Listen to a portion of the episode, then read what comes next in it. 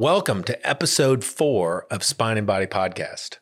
So, after our release of three episodes last week, there was a few comments that I wanted to make, and one of them was thank you for your download and thank you for listening. The splash that we made was unexpected.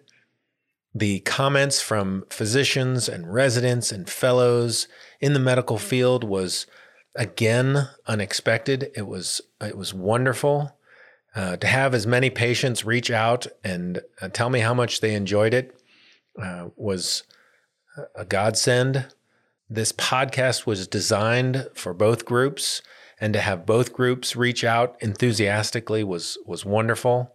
I had a conversation about knee stability with a high level um, orthopedic surgeon that I that I greatly respect, and to have that level of a conversation, uh, I think both of us came out of it with more knowledge than we went in, and that is exactly the kind of interaction that I'm looking for. I think that this podcast is supposed to grow and change according to what people find interesting. And I'm looking forward to the conversations from as many professionals as I can because it does shape where we go from here. The other part of this commentary before the podcast is that as I prepared for uh, facet joint pain or facet joint podcast, I had uh, some ideas of some things that I wanted to change. So I went back and listened to this podcast that we created a year ago. And as I as I listened to it, I realized there was no way I could change this podcast. It was it was done with uh, Demetrius Jones, who is a uh, medical assistant in our office and and who basically runs our office. And as I listened to it, all I could do was smile because it was very fun and she is very fun, and you can tell that she loves to laugh. If I could explain or describe Demetrius uh, to the audience, I would tell you that she loves her family, she loves her husband, and she loves Jesus. And you can almost hear all of that in her voice. She is a delightful person. She is a joy to work with. And uh, she was a joy to make a podcast episode with. And I could not deprive you uh, listening audience uh, from that from that joy. So I really hope you enjoy this podcast. Uh, there is a few things that I do want to say about facet joint pain, or at least for stability of the back, and all of that will come out in time. Um, let's not let's not worry about the particulars. Let's let's just enjoy this episode.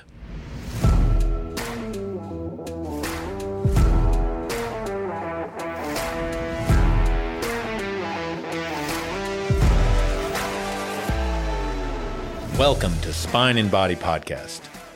This podcast's stated goals are to change how the world treats musculoskeletal pain, to create experts in the treatment of neck, back, and shoulder pain, and to advance the world's understanding of this pain, to inspire researchers, thinkers, and innovators, to empower patients and embolden caretakers. Follow us on this journey and let's learn and grow together. This podcast is brought to you by the Body Guitar Clinic because your body is a finely tuned instrument. Like all finely tuned instruments, it must be properly cared for in order to play the beautiful music it was intended to play. Care for your body and use it correctly, and it will play music that is unique to you. Your life song. This is Sean Wheeler, MD, and let's get your body in tune. Okay, welcome to episode four of Spine and Body Podcast. We're here today with uh, Demetrius Jones. Hi. Welcome, Hello. welcome, Demetrius. She's Thank a you. she's a, uh, um, medical assistant here in our clinic. Uh, runs the place, tells me what yep. to do. Yep. All the time. All the time. But you don't listen. so today we're talking about facets. Over the next several episodes, what we're going to do is we're going to try to explain what we do so that when I start interviewing people, we can say, this is what we do. You can go back to episode, you know, four and we can talk about it. But we, uh, Demetrius will tell you, we, we struggle with what the insurance companies pay for and what they don't pay for. And Gosh, yes, all the time. All, all the, the, time. time. Always calling them saying, this is you know this is what we do mm-hmm. and they mm-hmm. say this is what everybody else does you should do what everybody else does yeah so i'm going to have this discussion today and what i'm going to try to do is i'm going to try to say basically when a person goes to change the world, when they try to change the change things, they they try to do less of talking down about what other people do and more presenting of this is our great idea, this is what we do, and this is why it works. Okay. Well, the problem is, is that if I talk to pain doctors about what I do, Mhm. and people who are in the pain world, they understand. Yeah. But for the people who've got facet pain, I have to talk about also way, the way it is now, Mhm. so that they can understand that something's different. For sure. Yeah. Okay, so um, so facet joints on our on our artwork for this episode. What we're going to do is we're going to put a picture of a facet joint so that people will understand. And what I recommend is you go into uh, bodyguitar.com and looking for podcasts, and then looking for the one that says uh, facet facet joint podcast, which is what it'll be listed as, or episode four. So um, so initially, what I'm going to do is talk about the actual anatomy of the facet joint and you just jump in and tell me if I'm if I'm saying things wrong or not. Okay. You know, so so the facet joint has uh, the ver- the vertebrae. You know, you've got numerous vertebrae in your spine. You've got seven in the neck that are called cervical vertebrae. You've got twelve in the thoracic spine, which is where your chest is and and where you breathe and your ribs are. And then you've got five or six in the lumbar spine. And I will tell you that a very small percentage of people have six. Most people have five. And then under that, in your in your uh, pelvis, there's a sacrum, and that sacrum is more than ten that are fused together, and they create the sacrum. So that one doesn't that one doesn't really count for facet joints because it's fused together. It doesn't have to have any joints. The ones above it, they're, they're, the vertebrae is made up of a cylinder, a bony cylinder that is um, called the body of the vertebrae, and that's more towards your belly button than it is towards your back. And then behind that is a is what's called a bony neural arch, where the spinal cord runs through and the nerves come out the side. On the uh, vertebrae itself, you know, we have this neural arch that comes back and it creates the canal that the spinal cord runs through. And then coming off of this neural arch, going up, is a superior articular process, and and the, the vertebrae above it has a has a um, bony uh, part coming down called an inferior articular process. And the superior articular process and the inferior articular process from the one above create a joint called a facet joint or a zygapophyseal joint. Uh, and you, you should think about this a lot like a bicycle chain in the fact that the the one the on a bicycle chain what happens is that the the link itself the link creates the inside of the uh, attachment below and the outside of the attachment above well it's the same way with these facet joints the the vertebrae, the superior articular process creates the outside of the joint, and the inferior articular process coming down from the one above creates the inside of the joint. So it does this over and over again, where we've got one bone below it creates the inside of the joint, above it creates the outside of the joint, and and it, it looks a lot like a bicycle chain. And these joints are made up an awful lot like um, any other joint. Particularly, you could think about the um, you know the elbow or the or the fingers. And it's a um, it's got a true true cartilage true capsule and it creates this true joint. So these facet joints are very specific. And and what happens is is that people will injure these by certain motions right so one of the things that the facet joints are supposed to do is keep you from moving too much so if you sit up straight and you say, okay, I'm not going to move my shoulders to, I'm not going to move my shoulders at all. I'm not going to move my pelvis at all. I'm just going to move my low back. Well, good luck. The muscles in your low back don't move you. But let's say you actively want to move your shoulders and you and you want to move your pelvis and you're trying to move this low back. Well, what you'll find is is that a lot of the motion occurs through the neck and the thoracic spine, but there's not that motion, not not much motion through the low back. And some of this is the bony bony parts of the facet trying to keep you from moving. So if you try to twist too far with the low back, you'll notice that a lot of things twist, but maybe not the low back. If you try to go backwards, the low back doesn't move much at all. And really what's happening is, is it's these, these facet joints keeping you from moving too far. Well, what if we move beyond that? We irritate or damage this joint. And this is when we really start getting into trouble. So then what happens is that people come in with this pain in the joint. And, and this is a lot of what we see, at least initially, is people have these facet joints. Yeah. So um, when they come in with facet joint pain, there's a very specific pattern with pain that we see. And, and uh, uh, you know, it's, it's kind of one of those deals where people come in and, and they've got this this joint pain and they say I've got back pain and we go okay well when your facets hurt what we expect is is the body's going to pull that joint apart so imagine your elbow's hurting and you go to straighten your arm and you get to the point of the end point of straightening your arm and your bicep muscle goes into spasm well your bicep is trying to keep the joint from hurting Mhm. right so if on the other hand it's your back the muscles in your back are going to try to pull that joint apart. So first thing in the morning or after a person's been sitting for a while, they go to stand up and those muscles aren't quite ready to pull them apart. So so what happens is is that it takes them a little bit, right? They get up, they get like an old person, they put their hands on their thighs and they push themselves up and they stand kind of not straight for a minute and then they get to the point where they're straight. Well, um, the muscles slowly start pulling this apart and then they feel better. Mhm. But they can't do that all day, right? So these are the people we see leaning over shopping carts, leaning over counters. When they sit, they bend forward, or they or they lean all the way back and kind of roll that pelvis under them, slouch really bad, Mhm. lean on one side or the other. And what they're trying to do is they're trying to keep these facets apart. We've seen that. Yeah. I mean, we see that all the time with our patients, Mhm. right? And then we t- we point it out to them, and they go, "Well, not no, I don't, I don't really do that." As they're as they're yep. as they're leaning forward, leaning over onto one side, and they're like, "No, that's not me." And we're like, Yeah. "Yeah, it's only right." A normal person doesn't think about their pain; Right. they just deal with it, They just deal with it. right? Yeah. So a normal, well-adjusted person, I start telling them this stuff, and they go, "That well, that's not me," and then they come back about a week later and go, "All right, I do all I do all those things." All. That's yeah. right. And and that's kind of what we see. So so what happens is is that the joint is irritated. And what we try to do is try to work on that joint. Now the problem of course is that it's not just the joint is irritated, right? If your elbow is irritated, you just put it in a cast and you stop using it and and a couple weeks later it's fine and then you go back to normal activities Mhm. problem is is with the back you quit using it and it causes just this cascade of muscle weakness and tightness right and people oftentimes talk about the fact that that they got back pain and something changed. Okay so i'm going to quickly go through this right?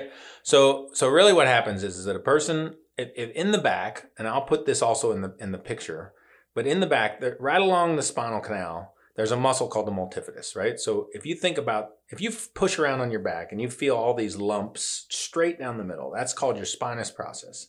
Directly to either side of that is a muscle called the multifidus. And this muscle um, puts us in the normal curve of our back right it it creates what we call spine neutral and it's the main muscle for spine neutral Mhm. and then what happens is, is that when you bend forward, that muscle shuts down. Okay? So when a person has facet pain and they're being bent forward all the time, that muscle that provides the primary muscle for spine neutral is shut down. Okay.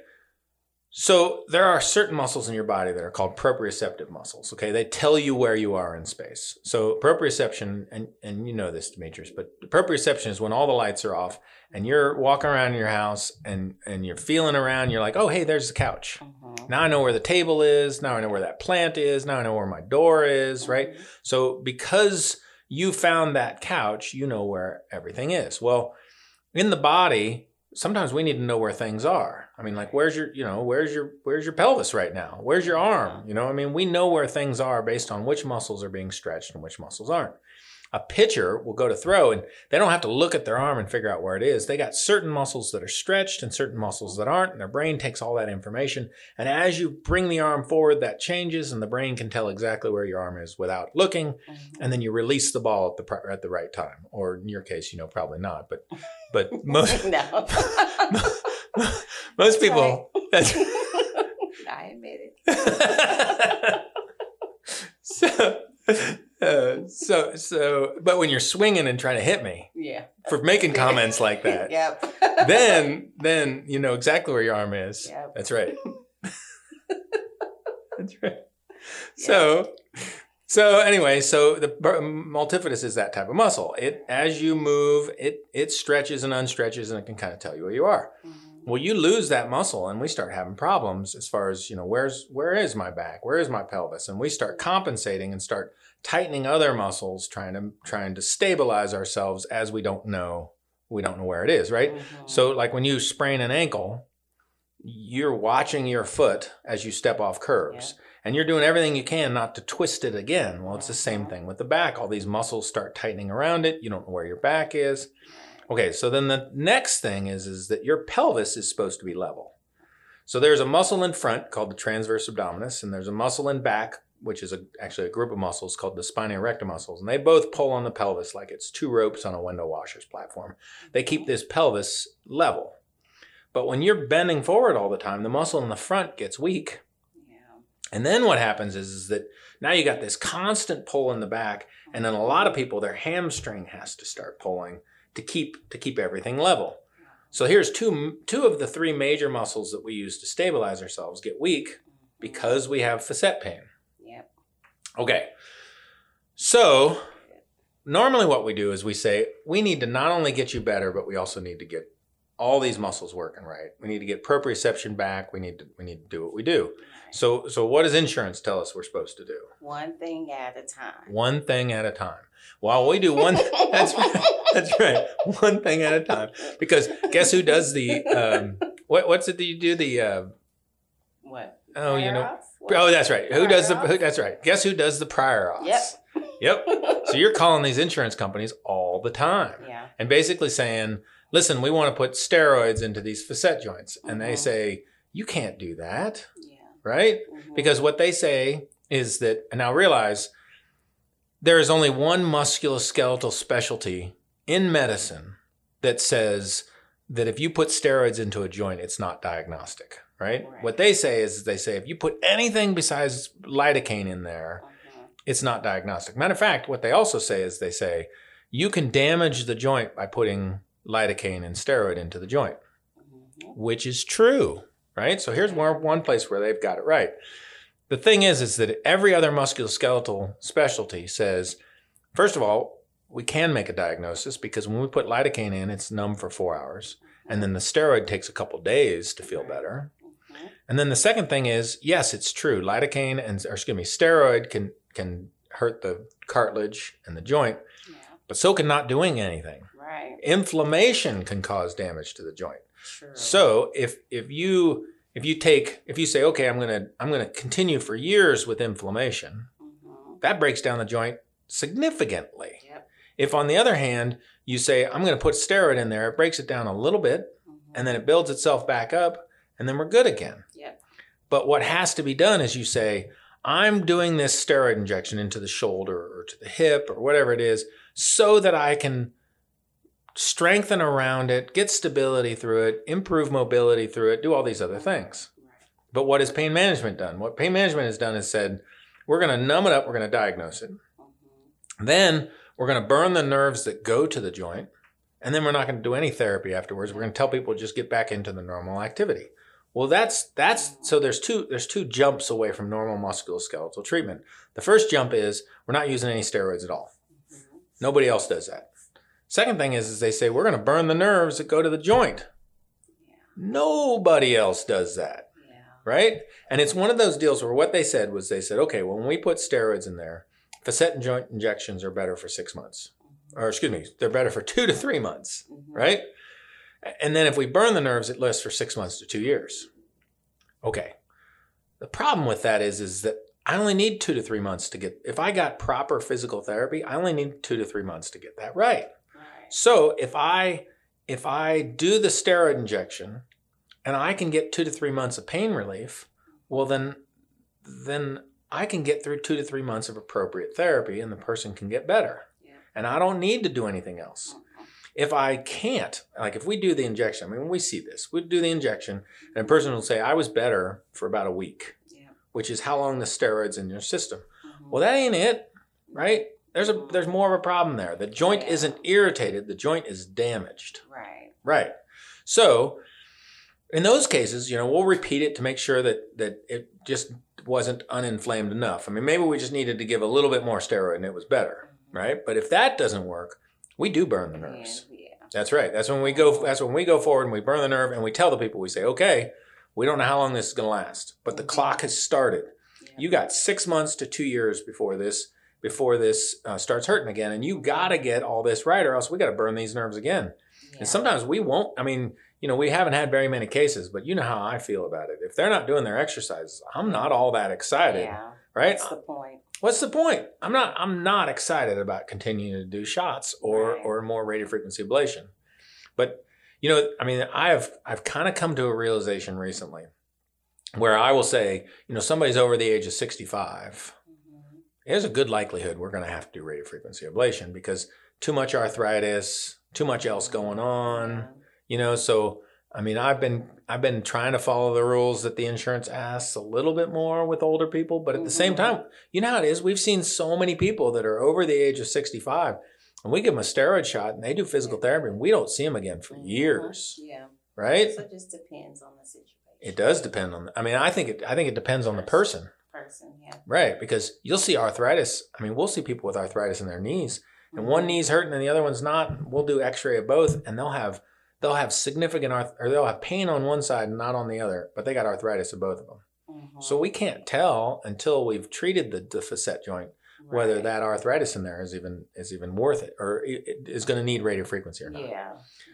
Okay, so then a couple more things. One is is that you remember I mentioned multifidus. It provides spine neutral. Mhm.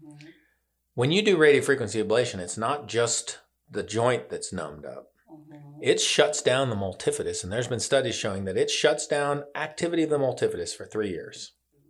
Right. So a person gets radio frequency ablation. It's not just I'm numb for six months to two years. Yeah. One of the main muscles that stabilizes my smi- my spine has is now not going to work for the next three years. Mm. So I've done more. I've created more problems by actually doing radio frequency ablation rather than less. Yeah. So really, if you look at it, you say, okay, what's appropriate? Appropriate is steroid injection into that joint. Yeah. Because if I can get strengthening in two to three months and not shut down the multifidus, great. Mhm. People say, oh, but six months, two years is better. Six months, two years better, except your therapy's not going to go as well.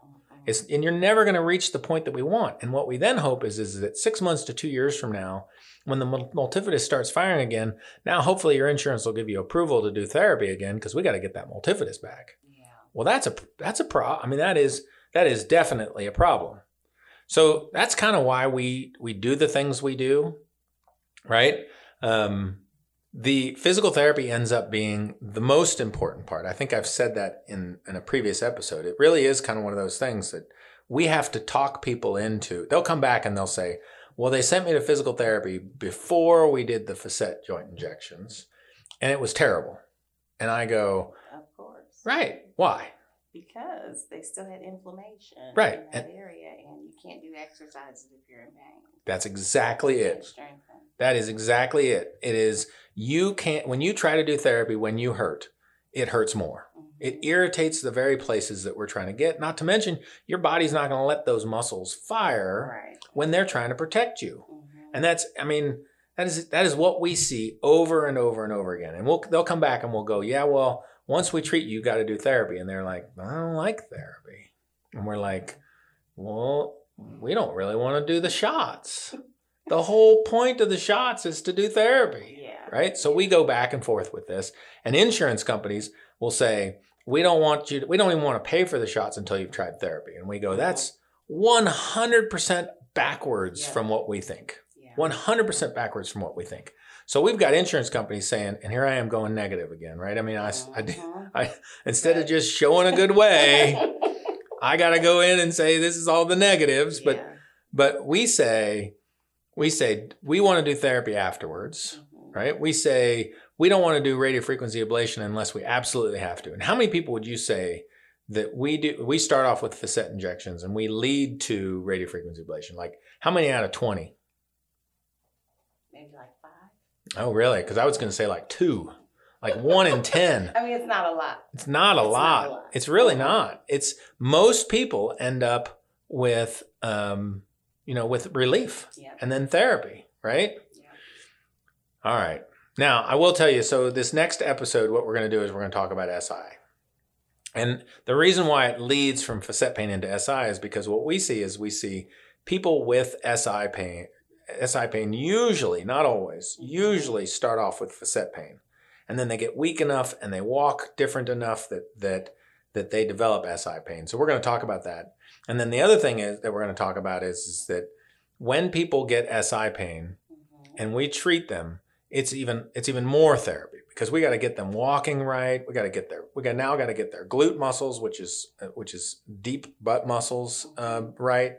And then when we do radio frequency ablation on those SI joints, which we do, and insurance says Don't like it. they don't like it. Insurance does not like it. They say, well, it hasn't been proven. Yeah. And there's a reason why they say it hadn't been proven, and that's what we're going to talk about next time. And I think it'll make a I think it'll make a really good discussion. Good. Good. All right, this is this is Demetrius Jones's first podcast ever. Yes, it is. I enjoyed myself. Thank you. I'm going to see how many times I can get you in here. Oh, Yeah, it's kind of fun. Yeah. That's right. All right, so uh, this has been great. And uh, remember, if you have any questions or uh, suggestions uh, for the podcast or any comments, uh, you can reach me on Twitter at at Dr. Sean Wheeler, which is Dr. for doctor, and then Sean S E A N Wheeler.